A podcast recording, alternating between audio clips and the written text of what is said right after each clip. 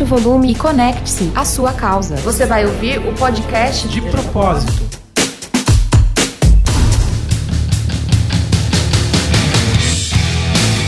Bom dia, boa tarde, boa noite. Eu sou o Thiago Golgacian, idealizador e entusiasta do Atitude Coletiva, e hoje eu vou estar no comando de mais um episódio do podcast do Portal de Propósito, que é uma plataforma colaborativa, independente e livre que discute e reflete o propósito e causa social. E estamos em três jornalistas aqui na sala, É isso aí. de gerações diferentes, mas conectados por um mesmo propósito e uma mesma ideia.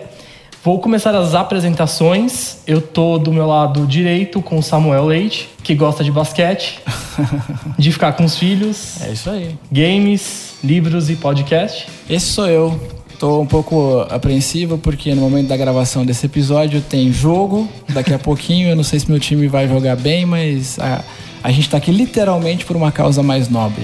Então vamos em frente. E do meu lado esquerdo eu tô com Isaac Criscuolo, Eu. que gosta muito de séries, gosta muito também de livros, gosta muito de tecnologia. Sou o doido do, das séries. Toda hora tem 300 séries, né? Hoje em dia eu tô sofrendo muito.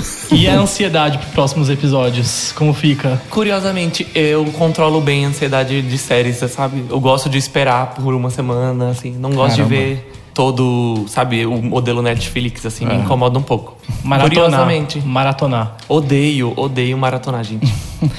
E, é- e acho que é justamente isso que a gente vem falar hoje no podcast. Ansiedade é uma coisa que, independente do seu gênero, da sua geração, da sua idade, você sente ansiedade, é natural do ser humano. E a gente vem discutir hoje e abrir um- uma série, a primeira série, muito honrado em É estrear alguns equipamentos aqui do podcast. Estamos inaugurando os nossos modernos e luxuosos estúdios aqui de São Paulo. A gente está aqui, para quem conhece São Paulo, quem conhece Pinheiros, a gente está aqui no prédio do Cívico, que é um coworking focado em empresas de impacto social. Então, gentilmente, eles É emprestaram. Valeu, Cívico. O Cívico também abriga a digitar ali o portal de propósito, É o qual vocês estão ouvindo, a equipe São Paulo. É a nossa, a nossa casinha de São Paulo. Afiliada, afiliada, Nossa muito afiliada. chique.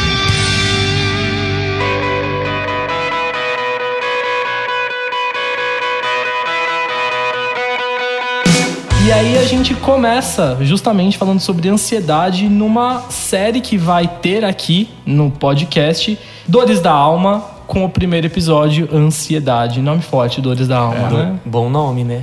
É, um jornalista tem que criar algo impactante. Se é impacto social, a gente cria tudo com impacto. Por falar nisso, eu vou começar então esse papo com um dado que acho que a gente pode começar a refletir um pouco sobre ele. A OMS, a Organização Mundial de Saúde, divulgou no dia 4 de junho, ou seja, três dias atrás, alguma pesquisa que diz que o Brasil é o país mais ansioso do mundo. Cerca de 10% da população sofre de algum tipo de ansiedade diagnosticada. Agora me digam como vocês dois, meus colegas de profissão, encaram a ansiedade do dia a dia. Posso começar? Como você, como você é ansioso, eu vou deixar você começar. Eu sou diagnosticado com TAG, que é tipo transtorno de ansiedade generalizada, que é quando a ansiedade sai do. do... Posso estar errando a definição A técnica, gente vai errar muito definições técnicas, por natureza que hoje. a gente não é médico, mas é, quando a ansiedade sai do, do controle natural dela, que é. A ansiedade serve para proteger a gente do perigo, né? Então, sei lá, você sentiu que pode ser assaltado, a sua ansiedade vai ser ativada, e aí você vai procurar se salvar ou se manter seguro. E ansiedade generalizada é quando qualquer coisa tá desregulada ali, né? O corpo, qualquer coisa te dá ansiedade, essa sensação de, de urgência extrema. E eu acho que esse, esse dado é muito curioso, né? Eu acho que tem duas semanas, mais ou menos, que a Organização Mundial da Saúde também falou do, do burnout como doença, né? E eu acho que a ansiedade tem muita relação com um com o outro, né? Curioso, agora eu tô pensando, Ani, como que o Brasil é o país mais ansioso do mundo. É, a gente tem motivos para estar bem ansioso, inclusive. É. Vivemos uma, uma ferveção social, política, cultural É. que faz com que sejamos ansiosos, né? Acho que a gente passou por uma, obviamente, globalmente falando, a tecnologia ajuda a gente também a estar mais ansioso. Quando a gente está com 20% de bateria, a gente já começa a ficar ansioso por uma tomada, porque a gente tem medo de desconectar do mundo, né? E acho que é justamente o nome dessa série, Dores da Alma, né? A gente acaba potencializando algo nosso. E pensando no Brasil, acho que a gente tem muito motivo para estar ansioso desde a época que os portugueses chegaram. É verdade. Eu gosto de fazer uma reflexão que é, quando eu vejo esses dados, eu penso assim: será que a gente está mais ansioso por todo o contexto tecnológico, informacional, excesso de informação? Ou a gente está olhando mais, com mais detalhe, mais cuidado para isso, sabe? Para tentar é, diagnosticar, ter dados sobre isso, sabe? O quanto antes a gente sentia algumas coisas que a gente não sabia o que, que era e que hoje tem todo esse diagnóstico e o que é ansiedade. Eu, eu acho que tem as duas coisas. Eu, como mais ancião aqui, eu, eu, vivi um pouco. É, a gente estava falando um pouquinho rapidamente sobre isso, eu com o Thiago, antes da gente começar a gravar, porque eu sou de uma geração é, que eu vivi intensamente a inclusão digital, no sentido de novas tecnologias no, nos trazer, nos aproximarem de um monte de coisa e, e, e esse olhar de internet time, né? Quer dizer, eu peguei o comecinho do tipo como a pessoa não me respondeu, porque pegou aquela, aquela onda da velocidade do clique. Se eu cliquei em alguma coisa e essa ação gerou uma outra reação, as pessoas precisam necessariamente responder a algo para mim e eu ser obrigado a responder a algo a alguém na mesma velocidade do clique, entende? Então, eu peguei a geração que você ficava o dia inteiro sem telefone e, e o telefone servia para ligar para uma pessoa, né? A gente costumava usar a expressão alô, que é uma expressão muito antiga, né? que a gente usava no passado. Então, eu acho que tem isso sim, a gente tudo fica muito mais rápido, de fato, mas também e aí eu acho que isso é, uma, é, uma, é algo positivo para a gente celebrar. Também existe muito mais metodologia, existe um, existe um olhar muito especial para você é, é, tratar diagnósticos e tudo mais que a gente não tinha no passado, né? Hoje em dia, o que a gente costuma, costuma metaforicamente brincar que, ou quando o cara não sabe o que você tem, ele manda que você tem uma virose, a gente tinha viroses é, psíquicas mentais, né? Então, é, era tudo louco, era, né? Até, até a popularização de você olhar para questões mentais ou para questões que, que, que, que, de alguma forma tem conexão, seja com psicologia ou psiquiatria, é algo relativamente novo, se a gente for pensar bem, né? A popularização desse tipo de coisa, né? Então, sempre houve muito preconceito, hoje menos para esses temas. Então, eu acho que a gente está vivendo um momento muito especial nesse sentido, ao mesmo tempo, um, um, um, um acúmulo de, de, questões relacionadas a essa agenda de doenças mentais ou de ansiedades ou de, de questões que que, que, vão fazer cada vez mais parte do nosso dia a dia, infelizmente. Me parece que, eh, pelo menos é uma percepção minha, isso deve se constatar provavelmente em alguma pesquisa. A OMC já deve ter falado sobre isso daqui a três semanas atrás, mas a impressão que eu tenho é que o que a gente percebe hoje como o grande mal da sociedade, da, da, da saúde, ou a grande doença, que são as, as doenças relacionadas a, a cardio, a coração, né? Elas vão ser em algum momento, talvez brevemente, substituídas por doenças, por demências, por questões relacionadas a problemas mentais e tudo mais, né? A própria, a própria uh, quantidade de pessoas que a gente tem, sempre tem alguém perto da gente, ou próximo da gente que tem ou Alzheimer, ou Parkinson, ou coisas que são demências pontuais que ainda talvez não tenham é, necessariamente, do ponto de vista de metodologia, algum tipo de conexão com ansiedade e tudo mais, mas eu acho que elas são potencializadas, de novo aqui o achismo imperando, né? mas acho que elas são potencializadas por essa sociedade ansiosa, por esse, por esse mundo ansioso que a gente vive. Né? A gente vem de uma régua de gerações e suas respectivas doenças, porque a gente também tem a necessidade uhum. de colocar tudo em rótulos, né? Sim. Então a doença da geração, a geração é um rótulo, a doença é um rótulo, é. tudo acaba virando um rótulo. E a gente fica ansioso para saber com qual rótulo a gente se enquadra é. ou para entender alguma coisa dentro de um rótulo, né? É. é muito louco. Então, falando de rótulos, né? A gente vai rotular um pouco de doenças e até ouvir um pouco também de vocês. A geração X, que são os nossos pais, eles tinham como doença da geração o estresse, né? E aí eh, a gente parte para a geração dos millennials, que tem como rótulo a depressão como doença principal, né? E agora a próxima geração, que já está aí, é 22 anos, que é a geração Z, que tem como rótulo a doença da ansiedade, né? E aí acho que somos todos praticamente de geração millennial aqui, né? Inclusive Samuel, que acha que fez um eu gesto. Eu sou geração Z, na que verdade. Fez um... Dizer, porque você não precisa ter idade para ser geração Z, é uma questão ah, de... é verdade. É rótulo, é rótulo. É. A gente só rotulou para entender melhor. É isso aí. E aí eu quero convidar você que está ouvindo a fazer uma reflexão. Quantas vezes você abriu a sua timeline nas redes sociais e viu um amigo ou alguém que você teve contato indo para um lugar legal viajando, participando de um evento legal, indo para aquela festa que você queria ir, é, vestindo uma roupa de uma marca que você gostaria, e aí você começa a se olhar e falar eu não sou nada, né? E você começa a fazer uma autocobrança, né? E acho que é, e, pelo menos eu vivo muito isso, né? Tanto com questão de estereótipo de corpo, com relação a algo que eu gostaria de ter, um lugar que eu gostaria de, de visitar. E vocês passam por isso? Tem algum momento da da vida de vocês digital que vocês olham para algo e ficam com ansiedade e não é inveja e não é ciúmes, mas é ansiedade para alcançar aquilo de algum jeito? Eu acho isso muito curioso, porque eu já passei por esse momento de,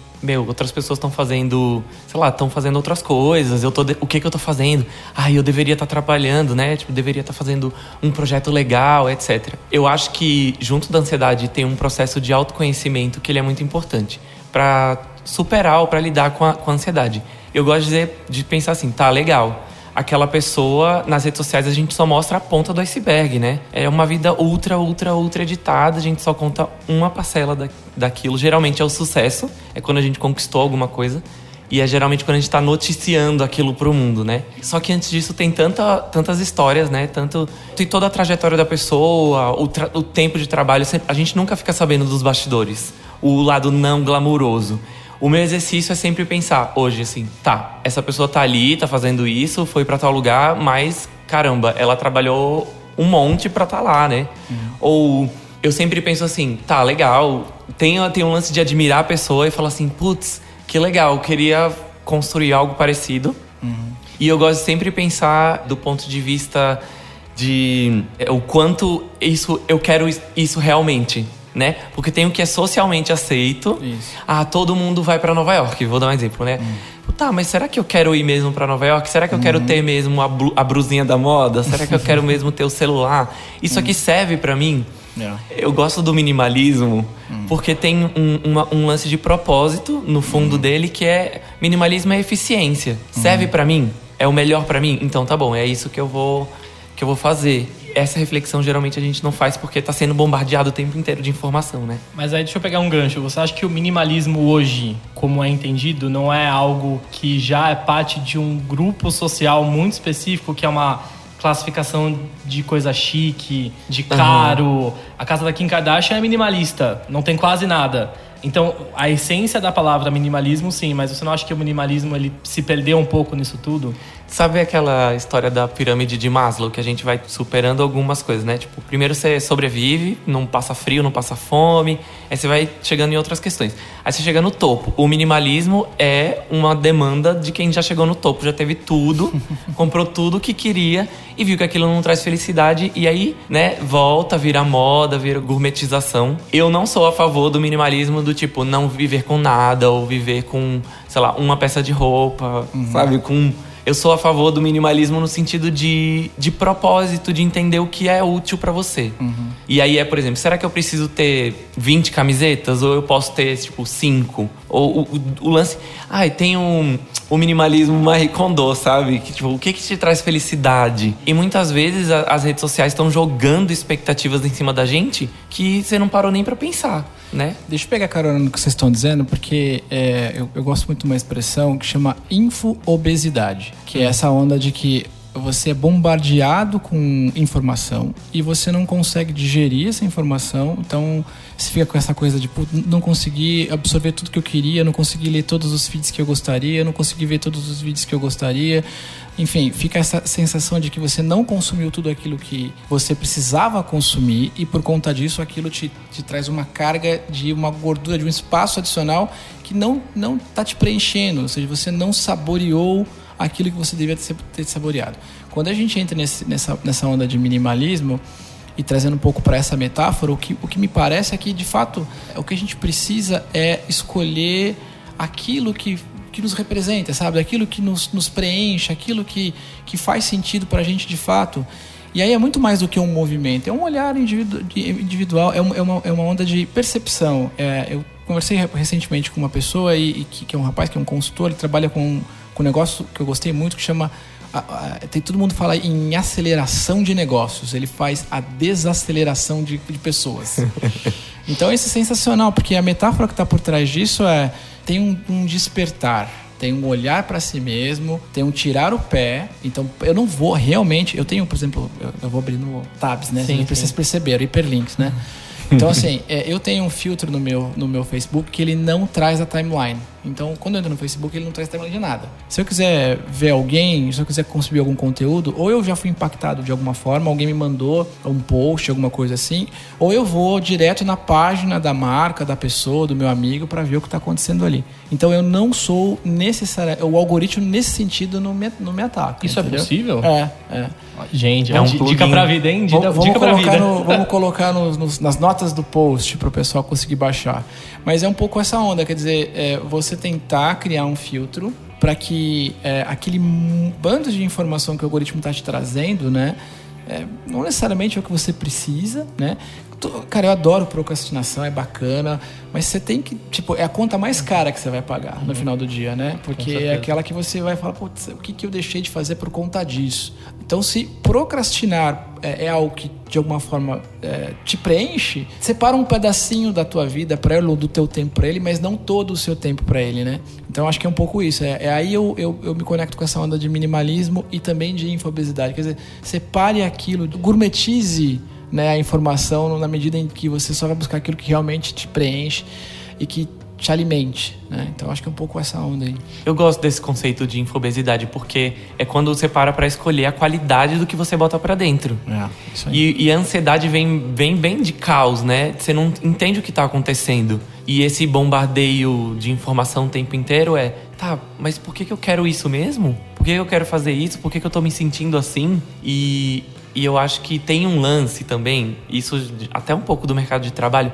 Você precisa estar antenado. Você É. precisa saber de tudo que tá acontecendo. Só que, não, nem sempre. Nem sempre, né? Pessoal, registrem isso. São três jornalistas falando desacelerem e, e Desacelerem. selecionem as informações que vocês consomem. Sabe que uma vez, pegando carona no que você está dizendo, eu fui, tava conversando com um amigo que é jornalista e faz tempo, na verdade, isso eu nunca mais me esqueci dessa, dessa, desse comentário dele. Foi no momento das passeatas, daquele, no início do movimento do Levante, foi em 2016 mais ou menos. E aí eu falei pra ele, o amigo meu chama João, eu falei, João, e essa onda aí que todo mundo tá na rua, o que, que você acha disso? Ele ficou me olhando, ele falou, eu não sei.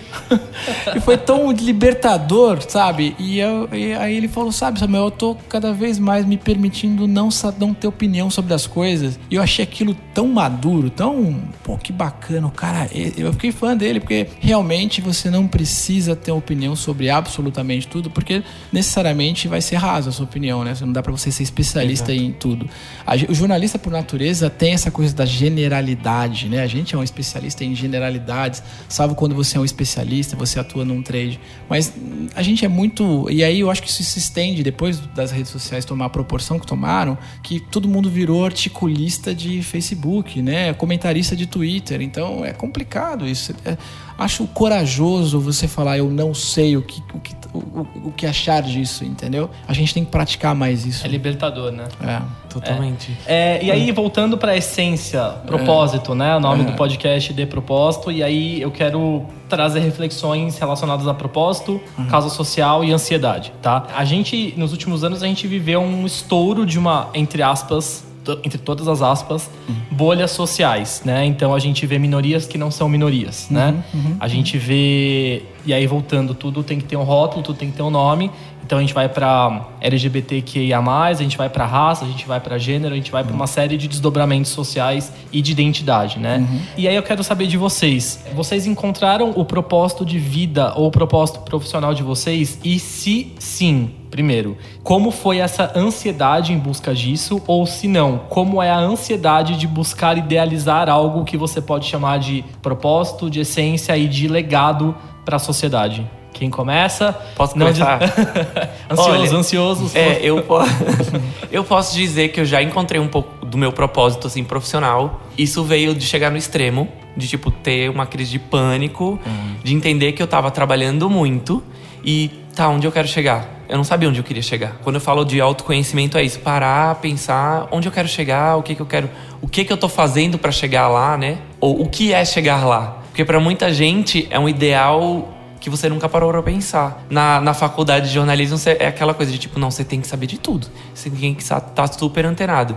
E aí você se livra desse peso que, tipo, não, eu não preciso saber. Eu preciso, de repente, saber o que me interessa muito, é. né? E eu acho que hoje, é, essa parte de propósito é levar um pouco dessa calma para as pessoas que estão que estão ou começando a profissão ou desmistificar essas coisas que a gente vai criando ao longo do tempo, sabe? Conteúdo e fazer conteúdo faz parte disso.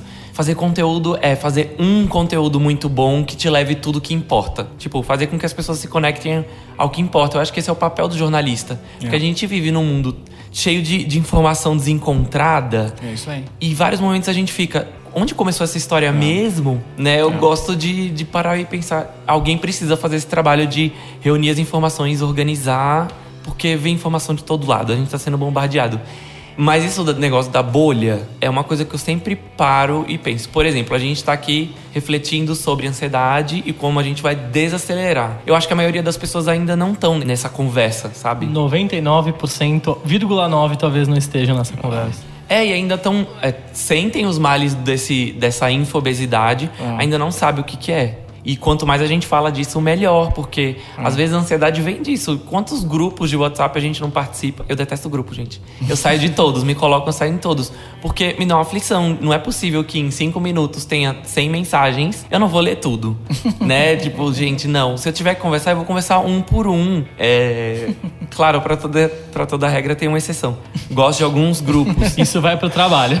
É, é. Isso vai pro chefe. Mas eu acho que chega um momento da profissão que a gente entende que não existe fórmula mágica, não existe nada que vai salvar a lavoura de um dia para o outro. E a gente precisa ter esse olhar mais, mais calmo e mais cético, às vezes, né? Uhum. Do que é. Porque as coisas vão. Eu gosto de dizer uma frase que é assim, ó. A, a tecnologia ela vai numa velocidade absurda, mas por trás disso tudo ainda tem humano. Sim. Ainda tem um lado humano. E a gente demora para processar informação e para elaborar uma resposta e ainda mais a gente demora muito mais para que todo mundo entenda. Então não precisa a gente sair correndo para fazer a, a novidade, para fazer o vídeo no IGTV porque estreou ontem, porque calma, as pessoas ainda vão processar tudo isso ah. e, e, às vezes nem vai dar certo. É, existe a inteligência artificial, mas nunca existirá a emoção artificial. Né? Exato. Então, se for para amarrar esse lance de propósito, eu acho que é o meu propósito é me dizer calma e aprender a dizer calma para os outros, sabe? Como que eu transmito isso? Porque é isso, a gente vai no ritmo, as coisas vão estão mudando muito rápido, mas a gente vai dar conta de tudo. Samuel, agora esqueça a ansiedade do placar do jogo. Ah. é, não posso nem pensar nisso. É, Bom, eu, eu, eu tenho um olhar hoje, acho que bastante especial sobre esse assunto todo, sobre essa agenda toda, porque eu tô, eu sou pai, eu sou pai de duas, de duas figurinhas aí, o Bruno de 8 e a Luísa de 5, e, e, isso mudou muito a minha vida, né? Mudou muito a minha vida. Eu, antes de, de, de ter as crianças, é, bom, eu, eu sou capricorniano, jornalista, então vocês imaginam como eu e a minha mulher também a gente trabalha muito, a gente é focado muito em realizar as coisas. O que me sempre me moveu foi realizar coisas, independente de quais, quais, quais sejam as coisas. E eu sempre corri muito, sem muito saber onde eu ia chegar. Eu sabia que eu ia chegar em algum lugar legal, mas eu sem, sem, sem muito saber onde, onde chegar. Eu, eu, eu, eu, eu também sou, enfim, tenho uma, uma trajetória onde eu tive que meio que construir uma jornada sem ter muitas, dentro de casa, espelhos de realização profissional significativos. Então, é, enfim, sem, sem fazer aqui a jornada do, do, né, do vencedor, do pobrinho mas no final do dia eu tive que meio que fazer a coisa acontecer. É um pouco isso que aconteceu no meu dia a dia. E eu tava lembrando agora, você tava falando, eu tava pensando numa coisa, eu tava lembrando de uma música do Los Hermanos, porque a gente foi, tive a oportunidade de ver o show agora algumas semanas atrás, que quando tocou a música, eu fiquei bastante emocionado, eu até falei para mim, esposa, que maluco, né? Tipo, eu tô nesse momento da minha vida que é vencedor, né? Que, e ele fala que eu não quero mais ser um vencedor, né? Tipo, eu quero levar a vida devagar, sabe? Para não faltar amor. Então, eu, eu, eu hoje, é, tudo que tá acontecendo na minha vida profissional, né? Então, eu tenho, é, para fazer um breve resumo, eu trabalho há muito tempo no que eu faço, sempre tive agência, sempre tive uma rotina bastante estressante. Muita gente que tá ouvindo, muito, muito possivelmente da nossa audiência, tem um pouco de conexão com a indústria da comunicação, os nossos amigos, as pessoas que esse seleto grupo de amigos que estão nos ouvindo agora, que vão ser os primeiros daqui a, daqui a dois, três anos, quando tiver no centésimo podcast, com milhões de downloads. a gente vai falar que eles foram, antes, de, antes da gente ficar ripado, a gente, eles eram nosso, nossa audiência. Enfim, essa indústria é, da comunicação, enfim, ela meio que, hoje menos, mas ela durante muitos anos, ela celebrou e idolatrou essa onda do trabalhar muito, fazer muito tudo mais, né? E eu, ao longo da minha trajetória, vivi tudo isso. Tive momentos de muita intensidade no trabalho, mas hoje, no final do dia, o que eu, o que eu é, prego, não só para o meu time, mas para as coisas que a gente realiza no trabalho e, e para os projetos que a gente constrói juntos e colaborativamente, que, que tem que ser uma onda do tipo, vamos fazer, vamos vai dar certo, mas a gente calma, sabe? Calma, vamos dá para fazer, dá, legal. Se não der, a gente faz depois, enfim. Claro que que evidentemente a gente ainda é, fala muito de propósito, né? Mas às vezes ainda o propósito, um dos propósitos principais é pagar o boleto né? E a gente está, evidentemente, numa, num ecossistema que a gente precisa fazer a coisa acontecer para que, que haja resultado. E, e, mas o que eu faço hoje, e é um pouco do meu propósito, onde, quando você, voltando no começo da tua pergunta, o meu propósito é um pouco isso mesmo, de dizer, não só para as marcas, mas para as pessoas que trabalham junto comigo, que dá para, é, enfim, ter um olhar mais humano sobre as coisas, dá para a gente poder, no meu caso especificamente, dividir essa agenda com as marcas que eu atuo e com as marcas que a gente gente trabalha perto, que é, olha, ah, essa geração nova toda que a gente está falando aqui, os milênios, a geração Z e tudo mais, se você não se posicionar abertamente, você como marca, se posicionar abertamente sobre algumas agendas, eles não vão comprar de você e você não vai existir mais. Não é assim, vai cair as minhas vendas. Não, você não vai existir. Daqui a cinco anos a sua marca deixa de existir. Uhum. Então, quando a gente começa a trazer essa agenda de o porquê que a gente faz o que a gente faz e divide isso com as marcas, é que eu acho que é um pouco do meu propósito hoje em dia como, como profissional, ou seja, tratar esse, desse tema com seriedade e, e, enxergar isso como negócio, de fato, como é, eu acho que a gente começa a trazer esse, esse freio de arrumação, sabe? Tipo, tava correndo, correndo, a gente tava batendo a cabeça. Na minha cabeça, assim, a, a metáfora é a gente tá, vivia meio numa uma coisa, vive ainda algumas pessoas e, algum, alguns, em alguns negócios, uma letargia. A gente tomou algum negócio, a gente não sabe o que foi, um, é um boa noite Cinderela global. A gente não sabe o que está acontecendo, tá todo mundo se olhando, a gente sabe que tá diferente, a gente está numa outra sintonia. E é tipo, quando é que a gente vai parar para desacelerar, sabe? Então acho que, que é um pouco isso.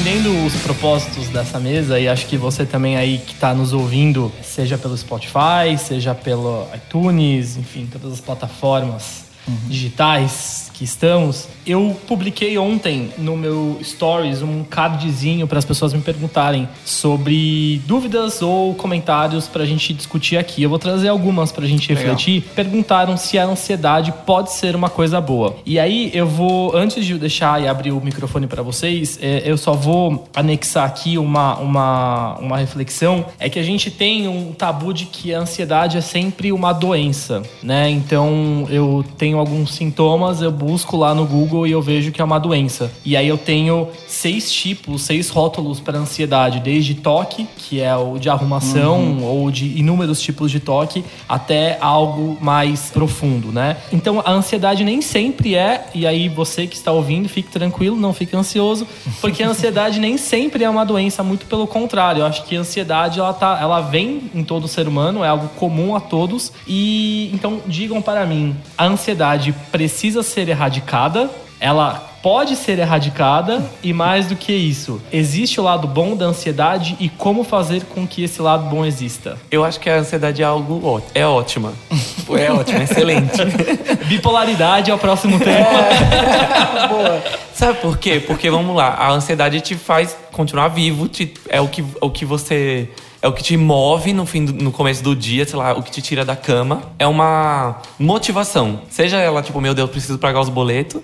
meu Deus, preciso fazer alguma coisa. Tipo, tem que chegar no horário, etc. Sempre tem uma motivação que a ansiedade é o que vai te levar para isso. As doenças vêm de quando essa ansiedade tá fora do controle, ela tá fora do equilíbrio, né? Que aí a ansiedade, quando. É, a ansiedade tem muito a ver com controle, né? Ela se, se manifesta através do controle. A, é, você acendeu aquele alerta de perigo E aí você não consegue fazer nada. O seu comportamento sempre vai ser, tá, eu vou tentar evitar todos os outros gatilhos, controlar o meu ambiente para que eu me sinta mais seguro e que não ative essa, esse alerta de, de perigo. E aí a, a, o transtorno de ansiedade generalizado, o toque. Geralmente a pessoa com toque, ela tenta lavar a mão, vamos lá, lavar a mão 30 vezes porque ela acha que isso vai deixar ela mais segura. Deixa eu fazer um parênteses, porque o toque, ele é visto como uma ansiedade engraçada, né? É, hum. é uma ansiedade que as pessoas dão risada, é um humor, então até remetem a signos, né? Então, eu não sei, eu não manjo muito de signo, mas quando eu tenho toque de arrumação é escorpião, sei lá. Então, o toque, ele, ele não é visto como uma doença séria, porque existe um tom de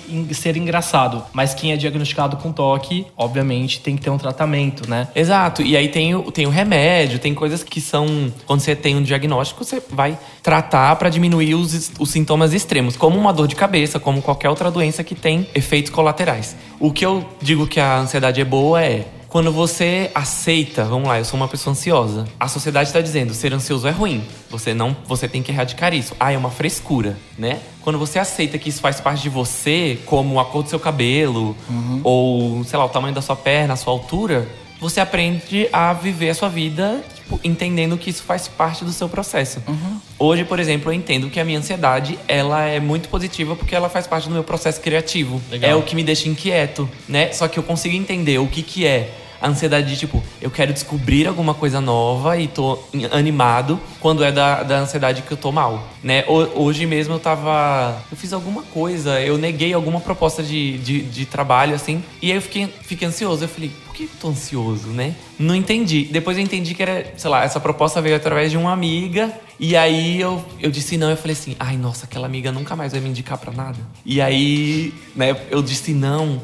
E eu entendi né? Uhum. Tipo, isso é um processo. Sempre que eu me sinto que eu não ansioso, eu não sei o que, que é, eu tento entender de onde veio esse gatilho. E entender os próprios gatilhos faz parte dessa de entender essa parte boa da ansiedade. É, eu acho que é bem essa onda que você falou do autocontrole, da percepção. Eu é. gosto desse desse desse dessa coisa do despertar, né? OK, você vivia lá numa situação, aquilo te incomodava, você nem sabia o por que, que aquilo te incomodava, mas você refletiu, seja sozinho ou com a ajuda de algum profissional ou de algum medicamento, e aquilo te deu uma percepção sobre alguma coisa, você falou: bom, eu entendo os meus limites, entendo os meus caminhos, é. e o controle sobre essas questões te, até te, te ajuda na, na autoestima, né? no sentido de eu, eu me percebo, sei que, das minhas falhas, isso me torna humano. No final do dia a gente está falando de humanidade, né? Isso me torna humano. E esse olhar de humanidade, olha o psicólogo falando aqui.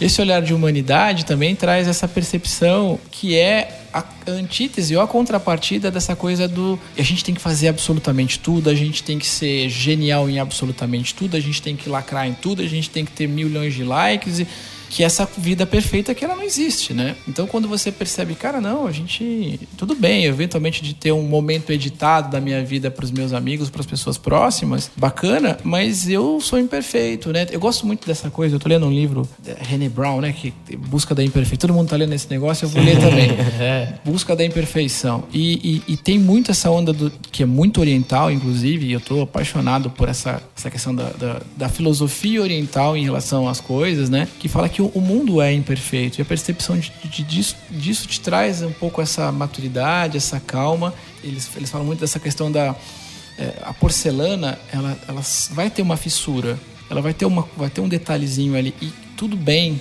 né? E perfeito. Ela não precisa ser simétrica. Exato. Não precisa ter seis coisas da mesa. Pode ter cinco. Né? Apesar de dar uma angústia de ter cinco e não ter seis, mas enfim, de não estar uma coisa toda amarradinha ali. Então a busca da imperfeição e, e esse olhar, não, não a busca da imperfeição, mas pelo menos o olhar da imperfeição e o tal do caminho do meio, que é um negócio que eu, eu venho aprendendo, aprendendo bastante no budismo, que é também uma coisa que eu estou experimentando agora, que é essa coisa de não é, você não precisa ser extremamente perfeito, você não precisa ser totalmente descasado com esse olhar de, de ordem, né? Tipo, não, vamos aí, vamos viver a vida do, de qualquer jeito, mas sempre há um caminho do meio, sempre há um caminho de, de respeito às suas limitações, né? Ao seu tempo. Então, eu acho que, que, é, que é um pouco isso, assim. Acho que, que a popularização dessa agenda de despertar, que tem, tem muito a ver com yoga, com mind... Tem, tem um monte de nome bonito que estão dando para esse tipo de discussão, né? Exato. Mas no final do dia é autoconsciência, né? Muitas pessoas mandaram perguntas lá no. É. E muitas pessoas, eu me surpreendi até pelo Uhum. índice de engajamento das minhas É. redes sociais.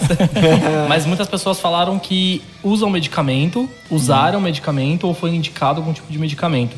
E aí isso me faz refletir que medicação rima com meditação. Olha São só. dois opostos que é justamente isso. É, e tem uma, uma das pessoas que interagiu comigo que comentou e escreveu um texto gigantesco, é, mas ela, ela justamente diz que quando ela começou a tomar medicamento, ela se sentiu dopada. E então ela perdeu o, o- a emoção, ela perdeu a vivacidade. E aí ela percebeu que outras, outros formatos de autoconhecimento, e aí vale para tudo isso que você comentou agora, de meditação, de mindfulness, de bioflow, enfim, ou até mesmo de jogar um, de fazer um esporte ou de jogar um videogame ou qualquer coisa que você entenda que você gosta, que te dá prazer e que te faz desacelerar do seu fluxo de vida, é, é uma válvula de escape, né?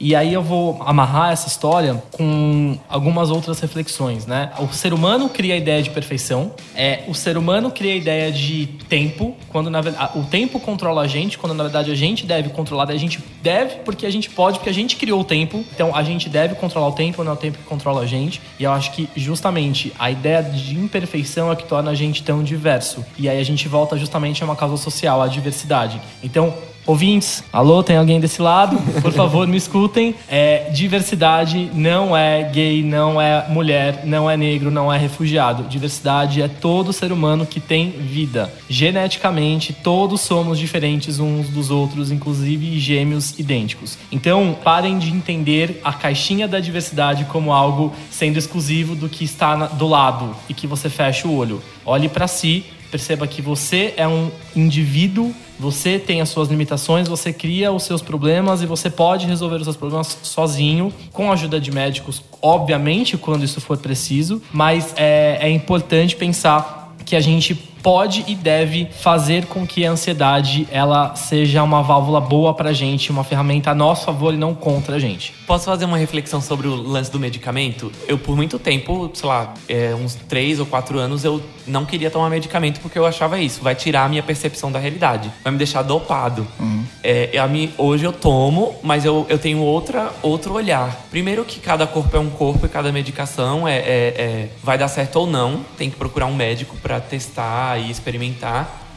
E essa sensação de, de dopado, eu acho que é uma reflexão muito doida, porque quando eu comecei a tomar um remédio que funcionou pra mim, a minha sensação foi: meu Deus, esse é o mundo visto sem o filtro da ansiedade extrema. Ah, legal. De tipo, esse é o mundo de verdade, porque quando a gente tá na ansiedade extrema, Uhum. é, o mundo sempre é muito mais perigoso, o mundo, como que ele, ele é falso, né? É uma impressão falsa do mundo.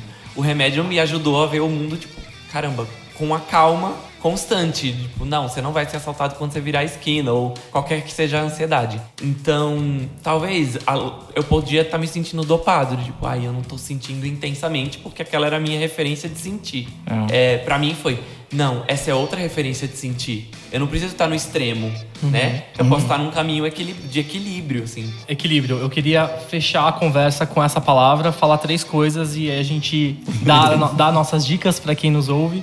É, a primeira coisa, ansiedade é nossa ferramenta de sobrevivência. Está tudo bem você se sentir assim. É importante a gente pensar que ela, a gente controla ela e a gente pode e deve utilizá-la ao nosso favor. Segundo, Exercícios de autoconhecimento, independente do que você escolha, dentro do que você entende que é bom para você e que te faz respirar em meio ao caos, procure algum tipo de exercício de autoconhecimento, porque é uma grande oportunidade para você se conhecer e mais do que isso, você refletir: será que isso é importante para mim? Será que eu preciso ir nesse lugar? Será que eu preciso consumir isso? Será que eu preciso viver o que as pessoas estão vivendo ou esperam que eu viva ou que eu seja? Isso é uma ótima forma de começar a se conhecer. O terceiro e último ponto do meu lado, a ansiedade nunca vai desaparecer. A gente deve controlá-la e não ela controlar a gente. Então a ansiedade vai estar com a gente e tá tudo bem, porque ela coloca a vida em perspectiva. Ela faz com que a gente entenda para onde a gente pode ir e qual é o nosso poder. E aí, Samuel e Isaac, por favor, ajudem com a última pergunta que me mandaram e a gente fecha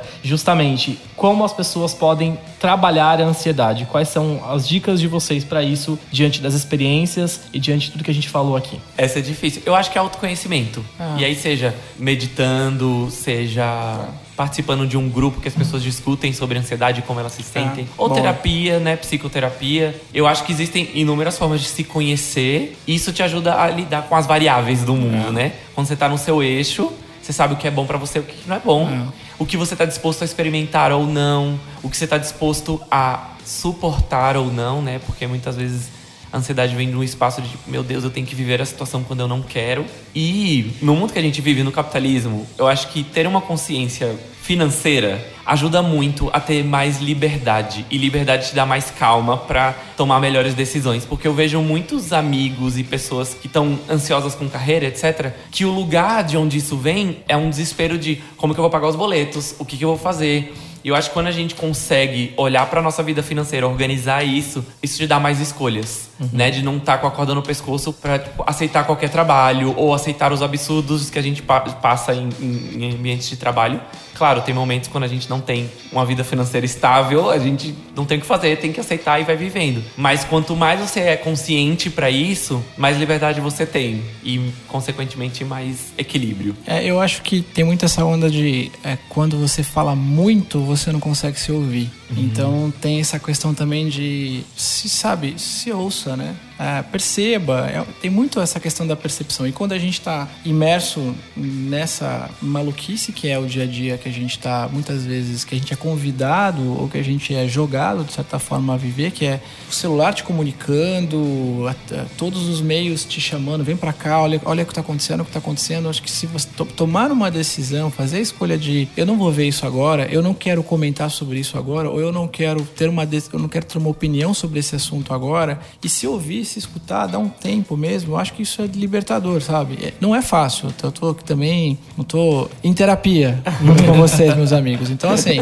mas é assim, tem que tentar, tem que buscar, tem que tem que perceber que, que é importante também tirar o pé, né? Eu, eu, eu- a minha vida toda, hoje eu tenho 42 anos, a minha vida toda eu ouvi a máxima do tipo se importe de fato com as pequenas coisas, com a família, com as pessoas que são próximas, pelas, por aqueles que lutam por você, lute por eles também. E tem coisas que não, não precisam ser feitas agora ou procuradas agora. Minha vida toda eu vi isso, minha vida toda eu ignorei isso. E só agora, talvez com um pouco mais de, de percepção, de tempo, de vida mesmo, que eu dou muito valor a isso e que eu tento perseguir, olhar para essas questões com prioridade. Então, é, eu acho que é muito se ouvir, se perceber, é, se permitir errar e tudo bem, sabe? Não ter compromisso com erro é um negócio bastante importante que a gente só aprende mais velho também. Cara, você vai errar e vai errar bastante. Então, acho que é um pouco isso. né? Se ouça mais Muito e bom. ouça o nosso podcast.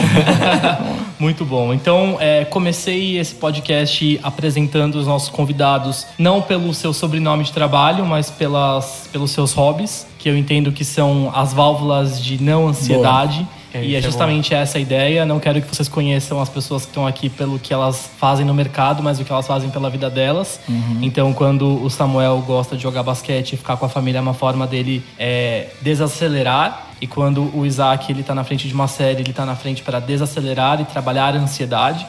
É, finalizo também o podcast agradecendo muito o apoio do Cívico, que é esse espaço incrível que tem inclusive visitas guiadas. Eu vi que eles fazem visitas pelo Simpla, então dá para agendar. E também pelo Sprinker, Isso. que ajudou a gente a manter o nosso podcast até o final do ano, que vai ser maravilhoso, então aguentem que vem mais. e também agradecer a todos os colaboradores e facilitadores do Portal de Propósito, que tá tanto no portal quanto no podcast e logo teremos novidades Sim. em vídeo, Boa. talvez encontros presenciais. É isso aí. Teremos muitos desdobramentos. E se você quer fazer parte desse time, se você quer estar atrás desse microfone, dê sua voz pra gente, empreste sua voz pra gente e contribua para um mundo com muito mais propósito, muito mais diversidade. E abrace causas sociais, mas mais do que tudo, não dá pra sair daqui sem falar abrace você mesmo, abrace você como você é e abrace a ansiedade, porque ela vai te fazer bem sim. Boa. Pessoal, obrigado, obrigado pela participação Obrigado. aqui, obrigado por terem chegado até este minuto que fecho e a gente se vê no próximo podcast. Valeu. Tchau, tchau.